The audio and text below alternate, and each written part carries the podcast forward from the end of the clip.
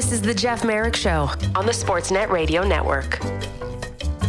Hey, Greg Wyshynski from ESPN. You want to hear something? Please. I, I always want to hear something from you. Is it about the 1959 Sarnia Sting? uh, I just referred to the Minnesota Wild as the Minnesota North Stars. So my aging gracefully continues. That's fine. It, it, I, I, you know, it's at least it's a, it's a it's a recent team. You know, it's it's not like you uh, refer to them as the Vancouver the Vancouver Millionaires or something, right? I mean, that could be worse. Yes, yes. No, I know. Very good. So the uh, the aging gracefully continues. How are you today, my friend? We got some uh, some big news this morning. Jacques Martin has returned to the Ottawa Senators in a consulting capacity, and as Steve Staios tells us, this is no different than when they brought in Matt Nichol. It's the same exact thing. Uh, don't imply anything. No conspiracy theories, please. Everything remains the same. Just please let us get through this season. And thank you, DJ Smith, for beating the Rangers last night. Yeah, I, I, the thing I loved about that this morning was I think it was Bruce Garrioch uh, tweeted a photo of Jacques Martin at the press conference, and it was like Jacques Martin happy to be back with the Senators, and then the photo it, it's like it is Jacques Martin. He looks like a sad duck, you know, it was just like the most beautiful juxtaposition between uh, between the comportment of somebody and the uh, alleged enthusiasm of somebody. I don't know. I, I, I find it interesting that that Smith has lasted as long as he has, considering all of the other upheaval uh, with the Ottawa Senators. But again, you know, it, it comes back to this basic question, which is that would a coaching change make any difference there? And I know that that's a big trope for you and Elliotte when you talk about this kind of thing is the idea of like um, you know, w- do you have somebody that's going to be an improvement in the in in the position? Would a coaching change even mm-hmm. matter mm-hmm. uh, when you are dealing with like the Thomas Chabot injury situation? When you're dealing with right. the fact that uh, Anton Forsberg, who was one of the most dependable goalies in, in the world last year, is actually playing worse yeah. than Jonas Korpisalo in, analytically this year. Like, will it make a difference if they even make a coaching change? Uh, well, that's why they brought in the old St. Lawrence University goaltender, Jacques Martin. Thank you very much. There is my dated reference from the 70s. Yes, Jacques Martin was indeed a goalie. To, to me, the whole thing is, is all about timing with the Ottawa Senators. And when Andlauer was finally given the keys to the team, all of a sudden the timeline had to be calm. Like right like I don't think that they had any plans to dismiss Pierre Dorion when they did. I think the plan all not. along was for Dorion and DJ Smith to survive the season, but after the Dadonov situation happened and the subsequent punishment, okay, like that was the end of the road and they made that move. Now what I think is you know, Steve Staios here is trying to make sure that everything around the coaching position is as calm as possible because he doesn't want to make a move there, knowing that a general manager is on the horizon and he would like that general manager to bring in his own staff. They just need to get there. And there might not be until the end of the season. So bringing in Jacques Martin maybe calms things down a little bit. But the thing that I keep coming back to and I thought about this the minute I saw the news this morning. What's going through DJ Smith's head here? Like, you just beat the Rangers, and this is what I wake up to. Jacques yeah. Martin is in. And then, you know, the idea that, again, you have to think about these things politically. Steve Staios brings in Jacques Martin. All right. So again, Steve Staios brings in Jacques Martin just as a consultant. So if, if the, the, the newly hired uh, consultant, Jacques Martin, a legend in Ottawa, uh, disagrees fundamentally with something that DJ Smith is doing and brings that up to DJ Smith, what goes through DJ Smith's mind? Is he still his own man, his own coach? Does he continue to do things his way? Or does he have to politically default to Jacques Martin and do things recent, his re- way? Recent results don't mean anything. Remember when Jay Woodcroft beat the Seattle Kraken in a game that I think Chris Knoblauch watched on the flight headed to Edmonton to take the job the next yeah, day. I, I mean, it, it doesn't yeah. matter what you do. So, I, no, I think that's a that's a reasonable point. But again, the thing I come back to is like Thomas Chabot's played nine games. Both of your goaltenders have been yep. disappointing, and it was supposed to be, I thought, one of the better tandems on paper in the Eastern Conference. I mean, especially with the way that Forsberg played last year. Uh, the, the Pinto situation was obviously something that they didn't know was going to come down the pike at all, uh, and losing him has been hugely impactful. So, look, every coach that gets fired, there's there's mitigating circumstances and things you could point to and say, well, if this was different and this was different, but I kind of I kind of feel bad for DJ Smith, who, you know, I, I, certainly had at the, the top of my list of potentially firings before the season, but it just feels like that this Ottawa team couldn't really get off the runway based on on some of the factors they had to deal with so early on in the season. Um, and so if he if he goes in season, I I don't I don't know what it'll end up doing, but I certainly think that you know once they uh, figure out what they're doing at the top of the organization. This will probably be his last season in Ottawa. And by the way, I love how you're like with the new general manager. I still think there's about a 65% chance that Steve Staios pulls a Dick Cheney or a Kyle Dubas, and oh look, the best candidate ended up being Steve Staios. No, I think I, I, I honestly, I, I, I, still believe that uh, that their wish list number one is in Tampa. If I'm throwing a dart, I'm still saying Mathieu Darche. And I know that we've oh, seen, oh, man, we've, seen, we've seen, assistant general managers leave and see yeah, he's gonna. Uh, we've seen general managers leave mid or AGMs leave mid season, uh, but I, I, just don't know that Tampa would allow that to happen. But I, I, I, think everything sort of gets revealed towards the end of the season. I, I, still believe that ultimately, you know, if you say like, okay, give me a name, the name that I'll I'll spit out is Mathieu Darche. Otherwise, if they had what? another name, someone who wasn't employed, wouldn't they be GM by now? Why don't you think Chiarelli's gotten a job again? Was was the Edmonton thing that bad that it just sort of, sort of like subverted everything he did in Boston? You know what? I, I, I think this is true of a lot of Canadian teams. Like working in Canada, uh, either as a coach or as a manager, uh, A is hard, and B like everybody sees everything. Like you can't hide any mistakes everything gets blown up. Like there, there, there's no such thing as a small move by a Canadian hockey team. There's there, like that doesn't exist. So I think that mistakes obviously get magnified. Like it's to the point now where, like I know that Ken Holland has a number of detractors right in that market, you know, specifically with with, with Edmonton, to the point where I mean there are open conversations online about well, it's a good thing he got into the Hall of Fame when he did because if he had this Oilers mess on his resume, there's no chance he'd make it into the Hockey Hall of Fame. Like it's hard, man, and it's harsh when you're a manager in Canada. You know why? Because this country has 40 million general managers. That's what this country has, Greg. Everybody yeah, is a general manager in the in this country, so it, it's really few, difficult that all your all your mistakes get magnified. And a few of them with microphones. I do like the idea of the. Uh, a revocation of, of Hall of Fame enshrinement being on the table for general managers and managers that don't succeed in Canada. It's pretty great. uh, well, play, hang on. Players, players have to retire. Why don't like? I've never under. I mean, I guess, I, I guess I kind of get it, but you know, I've, I've always found it a little bit weird that we'll put general managers in the Hockey Hall of Fame before their careers are done. Like before yeah. you have a look at the entirety of their work. And are there some things that can undo greatness? Of course there are. Absolutely. I mean, you know, a cynical person will say, well, yeah, of course he's going into the Hockey Hall of Fame. Look at number 13, look at number 40, and look at number five. Of course he's going to go into the Hockey Hall of Fame when he ran that out every night. Right, right. I don't know.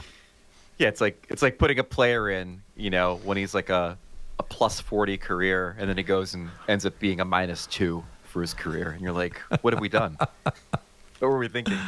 Yeah. Anyway, the the Ottawa situation is uh, is interesting. Here's another here's another gripe that I have. Okay, I'm gonna do old man here oh. today. Um, how does Rick Tocchet and Lindy Ruff not put the Hughes brothers on the ice for the opening draw yesterday? I saw you. I saw you complaining about that, and I completely agree. I mean, it it it, it doesn't really make any sense. They, there is there needs to be a certain amount of showmanship in this game and like that's a perfect yeah. moment for it. it. It wouldn't have it wouldn't have changed much. You put them on, you take them off. Who cares? Like first dump in, you could change your line. But yeah, it, it's it's an historic moment. It's an important moment for uh, for for hockey, uh, in particular American hockey. Although the majority of American hockey fans couldn't watch the game yesterday because it was on an NHL Network, and uh, to not have that moment was a little bit silly. I felt. Yeah, my my favorite part in this, and all three Hughes kids were great. Um, Luke with a blast. Um, Jack with one plus two, two assists for Quinn Hughes. Like they, they all contributed in a very, very beautifully sloppy hockey game uh, with a beautiful six to five score that harkens back to 1987. Wonderfully sloppy game. My favorite part of the entire game, Wish, the cutaways to Jim and Ellen the parents who had the dog face the whole team so they couldn't because they couldn't cheer for Vancouver and they couldn't cheer for New Jersey. They couldn't be seen doing it, so they just you know sat there nicely, crossed their arms, and refused to cheer for either side, just kind of doing statue practice in the audience. That was my favorite. Like I, I love like when when it was Tkachuk v Tkachuk in that Florida Ottawa game a couple of weeks ago, and they kept doing cutaways to Grandma Tkachuk, who was horrified at what her grandchildren are doing on the ice, wondering if police are going to come out with handcuffs for both of them. uh, I did appreciate those visuals, but the the cutaways to the the Hughes mom and dad, the, the Hughes family, I thought was special last night, Wish, because they they could not cheer for either side to be showing any favoritism. Well done, mom and dad look, I know that they they have to like humor Quinn, but the Devils have more Hugheses. So if they wanted to go to the game last night and cheer for the Devils, I think we would have been fine with it. There are more Hugheses on the Devils than in, the Canucks. But, and frankly, if if it, it quit, quit, it was Quinn's decision to sign long term with Vancouver. He could have united the Triforce with right. his two brothers in New Jersey. He decided to stay out there on the other coast, make it awfully difficult for his mom and dad to watch all these games all the time. So from that perspective, sure, they should be kicked in black and red last night. My favorite moment of that game by far. Jack, Jack Hughes is a really smart player, a really extraordinarily skilled and a, a natural uh, puck handling wizard. But he's also a really smart player. That moment last night where he's chasing the puck into the corner and Tyler Tyler Myers is going for the puck. And not only does Jack decide, oh my goodness. I'm not going to get crushed by oh this chaos giraffe.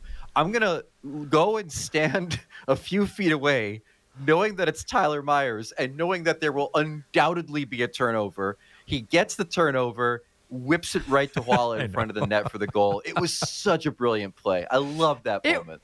But didn't Myers pass him the puck essentially though? Like it was weird. I remember watching well, like did Myers just sort of like backhand the pass to to, to Jack Hughes? Toffoli was in on the forecheck with him too, and and people have been saying, well, I mean, Jack obviously is just avoiding contact, but I'm like, but no, he's he's just standing there. Like he's he, he didn't go anywhere after after not going to the corner. He just stood there with the knowledge that the puck would probably get to him anyway, and it did. And and it was you know, listen, any Canuck fan is going to tell you that Tyler Myers makes that kind of play three or four times a game. It was just funny to see Jack kind of anticipate it happening. Like, when's the last time you saw somebody just be like, "I know this guy's going to screw up, so I'm just going to wait for the the apple to fall from the tree." it was just tremendously fun to watch that last night. Okay, so I, I, I just got a text. Uh, I just got a text. Let's just say I, I just got a text from a media member. I always okay. come up shy about giving people's names out. It's just say me, media member. I never know whether people want their names out. I just got a text from a media member saying Jimmy, Jim Hughes, father of the Hughes boys. Jimmy texted me before the game and said he was cheering for overtime. I love it. By I the way, the goat, the, absolutely, the goat, and I mean it. goat in the traditional sense of the person who wears the horns and is the opposite of the hero. Uh, mm-hmm. in that game mm-hmm. was was Sam. Wasn't that Sam Lafferty last night? How? Don't tip the puck. Don't tip the puck. Let Quinn get the goal, so they could all have goals in the same game. What are you doing? Second time since the like the yeah. Stastnys, right? It was the other one that, it, that the other time it happened. Like, what are you doing tipping that puck? Let Quinn score the goal. Uh, I, am I'm glad you mentioned that with goat. Can I go on a little pet peeve rant a little bit? I don't know. Has been grumpy the last couple of days. I don't know why. You know what else uh, has completely changed? Like goat, once upon a time was like the person was responsible for a, a major mess up. Well, you're the, wearing yeah. the goat horns on this one. Now it's greatest of all time, as we know. Um, stakeholder, because now we believe we use stakeholder in sports all the time stakeholders like oh, it means like essentially you have you have a you, you have a horse in the race or you have uh, an interest in something. The origins of stakeholder is it's a neutral third party that holds the stake. There's a dispute over something say it's a bag of money. There enters a third party that holds the stake until that gets settled. The stakeholder has nothing to do with the event. They just hold the purse. But so we use stakeholder now like that- you have some interest in it the origins of Stakeholder, which by the way I always assumed was Buffy yeah. the Vampire Slayer because she held the stakes. Uh, I, you're telling me that it's not somebody who buys a stake in a in a team or a franchise or a business, and therefore has a stake and holds it. And well, I mean, no, I'm being honest. Like I thought a stakeholder was like some like like if I invest in a company, I become a stakeholder in that company. Yeah. Whatever happens to the company, No. uh, I will I will feel I will succeed or No. fail based on No. on. You're telling me that Not it was true. a third party that would hold on Correct. That holds the stake. whatever was at stake, and then Yep. and then they'd figure it out. Yep. And then once it, Yeah, once it's, it's figured out, the stakeholder reward, rewards that side with the stake or the purse or whatever it is. That's what a stakeholder is. Stakeholder has nothing to do with the actual event or the thing that's in dispute. It stays at arm's length. That's what the origins of stakeholder is. Now it's been lazily inferred that somehow they have something to do with it. Anyway, that's my grump of the day. Well, I just, I just love the. You know what I, I, was on idea about of- this of- morning? Hold, hold, Hang hold on. I love the idea of Jeff Marek sitting in his study, you know, wearing his robe, feet up on the desk, reading the Wall Street Journal, and, and and and raising his fist in the air, saying, "They've gotten stakeholder wrong again. How dare they?" I was just talking to Mendez about how much I hate the term going forward. Well, here's what we're going to do going forward. What, as opposed to backwards? Who's going backwards in life? um, yeah, I was on with did Halford you and wake? Brough this Did you morning. wake up? what I and- brought up? Did you wake up and decide? Oh, did you wake up and decide decide you're going to be George Carlin today? Just like railing against the English language. Me, me versus the language. Um, no, you know what I was talking. I think you'll like this. Uh, you know what I was Yeah, talking to. Halford and Brough in Vancouver about this morning. What I brought, I brought What's up the, the ultimate because we were talking about Christmas songs and Christmas movies and everything. And if you want to be the ultimate Christmas hipster, okay, like the uh, oh, huh, well, you haven't lived until you've seen blank. Had a conversation about Emmett Otter's Jug Band Christmas this morning. All right. on the radio. Now we're talking. Now we're talking. This is a formative thing for you and I.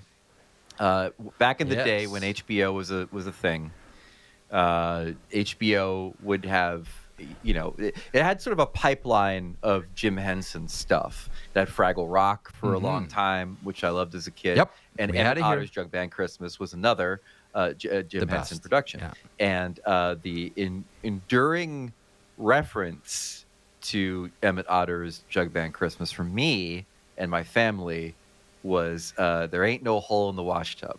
Was always the reference point Same. for Emmett Otter's Jug. Band Christmas.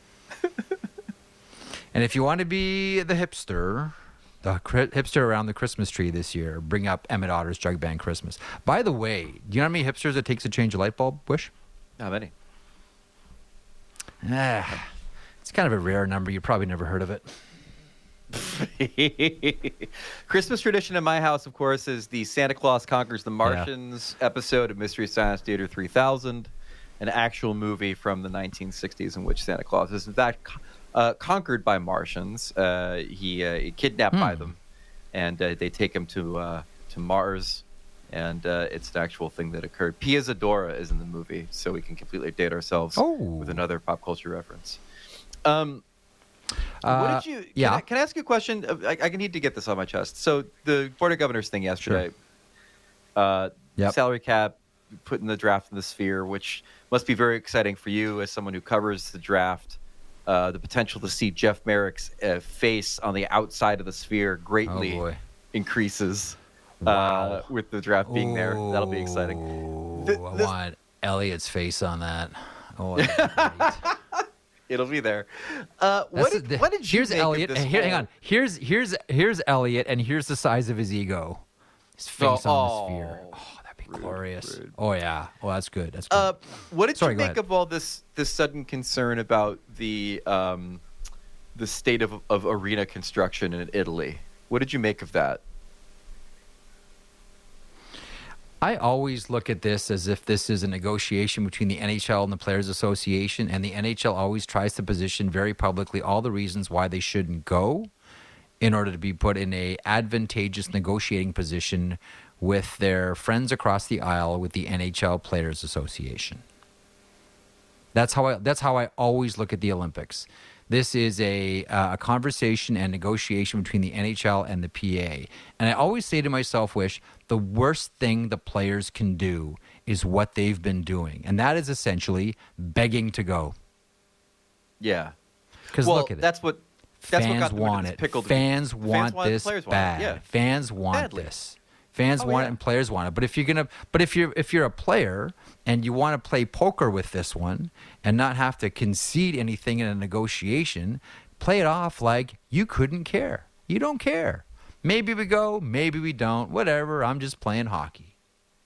Instead, we have players essentially begging, begging to be allowed to go. And if you're the NHL, you're saying, okay, uh, what are the concessions you're going to give us for us allowing you to go? Because I still think it's in the NHL's best interest to allow their players to go and perform on the international stage because of how important international hockey is for the NHL. See most recently the Global Series in Sweden.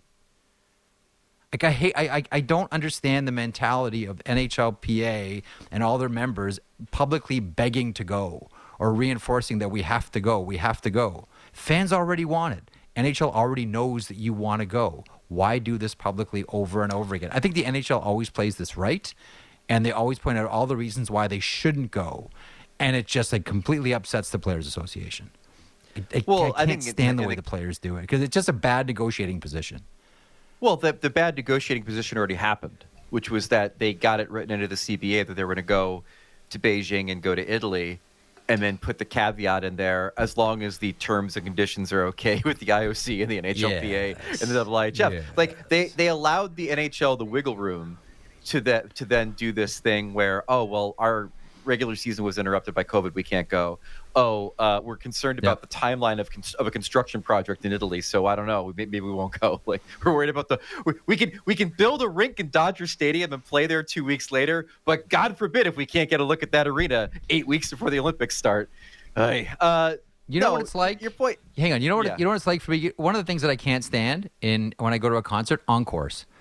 Just the band leaving the stage, making the fans beg for it, beg for us to come back. No, cheer louder. Just play your set and get off. That's what this mm. seems like. You have to raise the concern. Oh, we're not sure about the arena. Oh, we're not sure about the relationship with the IOC. Oh, we're not sure we're going to be able to put this one together. It's just right into the players.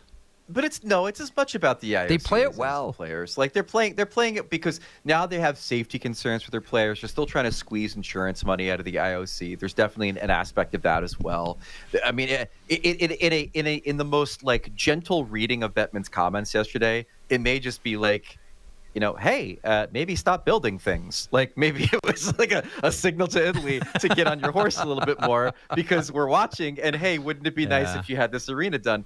Um, but again. I, I, the reaction to it from the hockey world, I think, was also pretty, uh, pretty apparent. Which is that you know this just felt like the next thing, the next excuse, the next reason not to go. And, and won't it be hilarious when the NHL is like, we're, we can't send our players because the arena we just we couldn't test the ice, and yet every women's player in the world will be playing on the same ice in the same arena, not giving a second thought to the concern that the NHL currently has about constructing We- their arenas. Well, and and we've seen plenty of um, outdoor games with questionable ice at various Dude, times. they- Dude, they were they were still the, the paint was drying on UBS Arena when the Islanders played there six weeks into the season because it wasn't ready to play in yet. I mean, look, Yeah. I, it, I, I, don't. Look, I'm not going to fall for because you're right. At the end of the day, it's all a negotiating ploy. It's all a thing that we're all going to get up in arms about. That'll probably be fine. You know, they're they're using it for for for posturing for the NHLPA and the IOC. I get it, but I mean, like, it's just one of those things where you know you think about the dartboard of ideas, the dartboard of excuses, uh, the jump into conclusions, mat, and like which square you're going to land on for why you're not going to go to Italy, and to land on we, we haven't gotten eyes on what the boards look like in the arena yet. It's just like come on, this can't this can't, this can't be the one you settled on. Hey, here's here's something. So um, you mentioned know, the the women will go out there and they'll play on whatever whatever sheet because they're like they're they're committed to winning gold medals. Um, you saw the uh, the PWHL at the Utica preseason camp and what they're quote unquote experimenting with. And I, I have a feeling they're going to use this because I think they want I think they want this league to ha- this league to have the premium on goals. You and I used to talk about this all the time the old, on the old podcast. Two minute majors and no mm-hmm. icing during the penalty kill.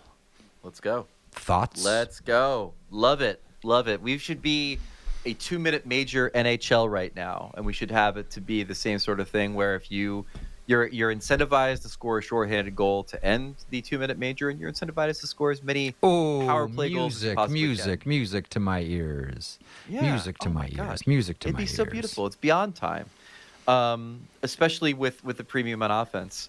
Uh, now, the, I, I think I can't wait for the women's league to start. I think it's going to be tremendous. I remain Yeah.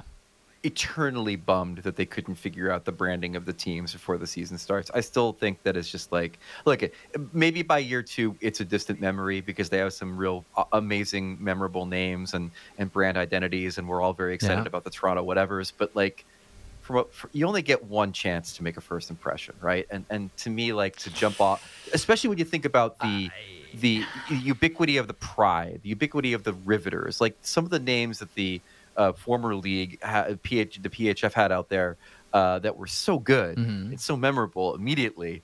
It just is such a bummer to see, you know, the best women's players in the world skate out with a city name draped across their their, their jerseys diagonally like they're the Rangers.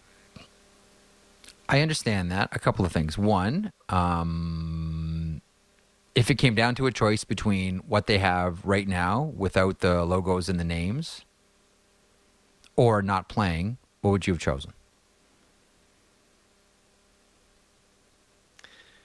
Okay, so not playing would have also given them a chance to lay down more groundwork for a media rights deal. Uh, it would have it would have given them more runway for a lot of things.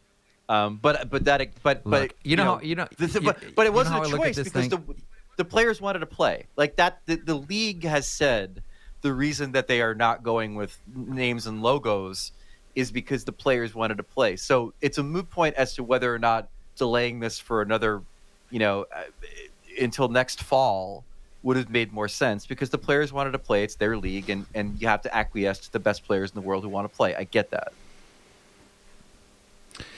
If you go back to the beginnings of the NHL, well, first of all, let's start right. with the backstabbing of Eddie Livingston, Toronto uh, owner of the NHA, the National Hockey Association, which were the forerunners of the NHL. They didn't like, they did not like Eddie, so essentially all the other owners stabbed him in the back and started a new league. Eddie was left there with the NHA and him. Uh, so the the league started on a double cross is essentially what I'm saying. And the first year, the plans were five teams, and then one team couldn't play, and then another team's rink burnt down, and they decided to stop playing. They finished with three teams. Okay, so that's the beginning of the NHL. Now, the other big, huge flashpoint moment for the NHL was 1967, where six turned into 12. You know who the original owners of the St. Louis Blues were? who? Nobody. Mm. They just wanted the market. They awarded a franchise without an owner. And there was a problem with the roof at the Spectrum in Philadelphia. Flyers had to go play elsewhere uh, Ottawa, Quebec City, Toronto. Like, uh, no league is perfect when it starts. Like, I understand your argument, but if you look historically, even just look at the NHL, which, you know, wrongly, this will be compared to um, the NHL has been a history of mistakes. That's what the NHL has been. So I look at what's happening with the PWHL and I say to myself, so what? It doesn't really matter that much. The NHL survived everything and continues to endure as a league. And if you're not going to watch the new league because they don't have a logo, then you probably weren't going to watch to begin with. And this is just giving you a convenient reason to take a cheap shot at it. No, That's what I think. I, I don't think anyone's not going to watch because the the New York team doesn't have a name. I think they might not watch because the New York team's playing in Connecticut.